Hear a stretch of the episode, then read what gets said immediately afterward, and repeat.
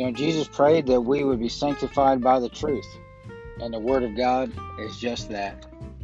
Welcome to our latest installment of Bible study on Reflecting Christ podcast, and may the Word of God be a lamp unto your feet and a light unto your path.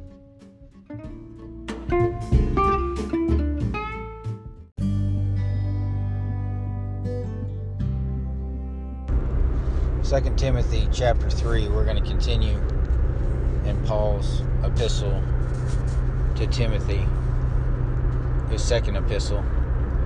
And uh, this chapter, or Paul begins to deal with uh, quite possibly what we are actually facing right now uh, in this time that we live in in 2020. It's simply entitled Difficult Times Ahead. And Paul tells Timothy, he says, But know this hard times will come in the last days, for people will be lovers of money, lovers of self, boastful, proud, demeaning, disobedient to parents, ungrateful, unholy, unloving irreconcilable, slanderers, without self control, brutal, without love for what is good, traitors, reckless, conceited, lovers of pleasure rather than lovers of God, holding to the form of godliness but denying his power. And then Paul tells him to avoid these people. For among them are those who worm their way into households and deceive gullible women, overwhelmed by sins and led astray by a variety of passions, always learning and never able to come to the knowledge of the truth. Just as Jannes and Jambres resisted Moses, so these also resist the truth.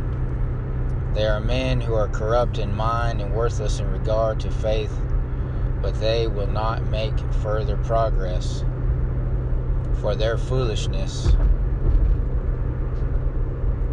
will be clear to all, as well as the foolishness, or as was the foolishness of Jannes and Jambres. But you have followed my teaching, conduct, purpose, faith, patience, love, and endurance, along with the persecutions and sufferings that came to me in Antioch, Iconium, and Lystra. What persecutions I endured, and yet the Lord rescued me from them all. In fact, all who want to live a godly life in Christ Jesus will be persecuted. You know, as a Christian living in America, I can't even, I, I cannot even fathom what that verse means for a first century Christian and for a Christian who lives in, say, Syria or, you know, North Korea or China or, you know, somewhere, uh, you know, in the Sudan, somewhere where they're per- heavily persecuted by the communists or by, by, uh, the the uh, Islamic religion. It's it's not even something that I can comprehend. It's not something I can even scratch the surface of as far as the type of of uh, quote unquote persecution that we face in America. That There isn't any sort of persecution uh, in America. I mean, you might get laughed at you might get shouted down. You somebody might cuss you and scream at you. I've been cussed at and I've been yelled at and I've been I've been laughed at for my witness of Jesus in America. But I've never been hunted down. I've never had my rights stripped from me. I've never had my wife ravaged. I've never had my family killed. Uh, you know, I, it's just so you know, if you happen to live in a country like that, or you happen to have seen a lot worse persecution than what, you know, there is in America, and you know, you know if you have, Okay? Um,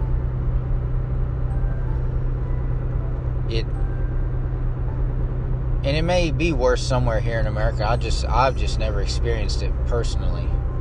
But the point is, if you have, I don't want to.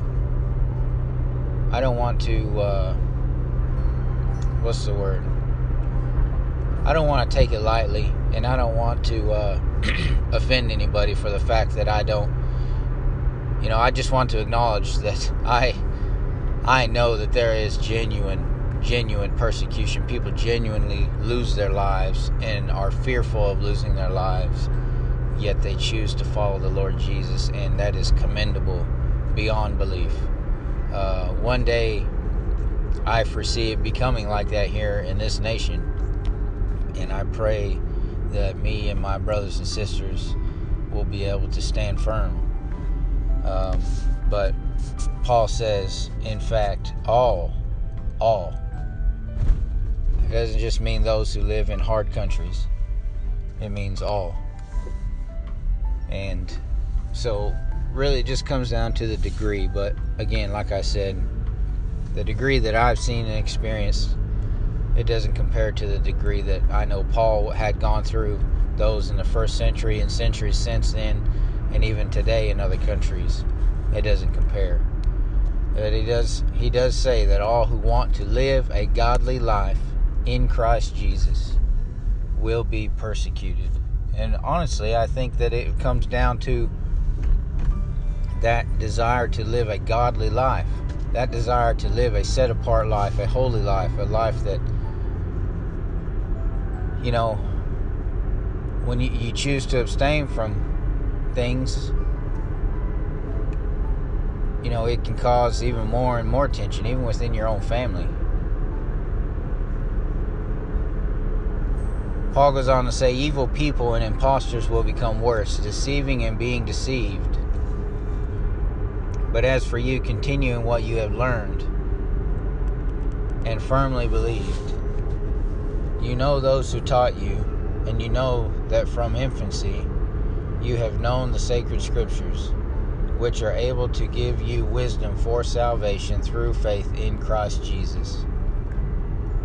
All scripture is inspired by God and is profitable for teaching, for rebuking, for correcting, for training in righteousness, so that the man of God may be complete, equipped for every good work.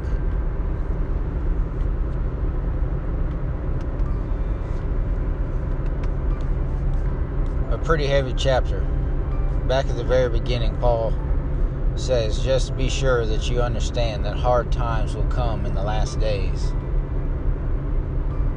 For people will be lovers of self, lovers of money, lovers or boastful, proud, demeaning, disobedient to parents, ungrateful, unholy, unloving, irreconcilable, slanderers, without self control, brutal without love for what is good, traitors, reckless, conceited, lovers of pleasure rather than lovers of God, holding to the form of godliness. You notice that?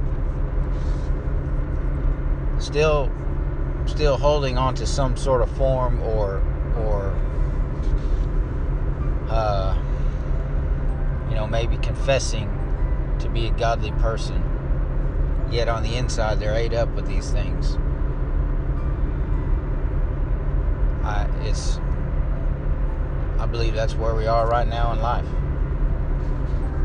Uh, but the good thing is, if that is where we are, that means that the Lord Jesus is coming back, and He's coming back soon. And I urge you, friend, wherever you are, whoever you are, whenever you listen to this, that if you don't know the Lord Jesus as your Savior, or if you have been His enemy get on your knees and repent.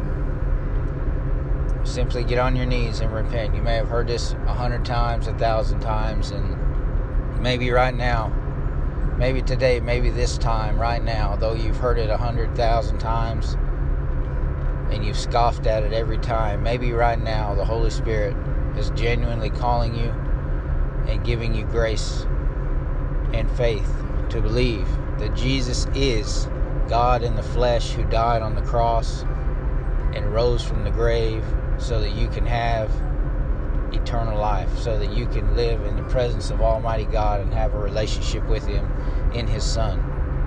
Maybe the Holy Spirit is genuinely calling you and giving you giving you the grace and the faith to step towards Him. Only you know that. But if you hear His call, do not harden your heart because you do not want to be on the other side of the line when Jesus comes back. Because with a sword from his mouth, he's going to slaughter all all who oppose him. All who oppose him. There's no greater one to stand with. And there's no more terrible one to stand against than the Lord Jesus, the Lamb who was slain from the foundation of the world. Who can endure the wrath of the Lamb? Nobody. Nobody can stand before the Lord. And sure as He lives, you won't be able to either. I pray this blesses you in Jesus' name.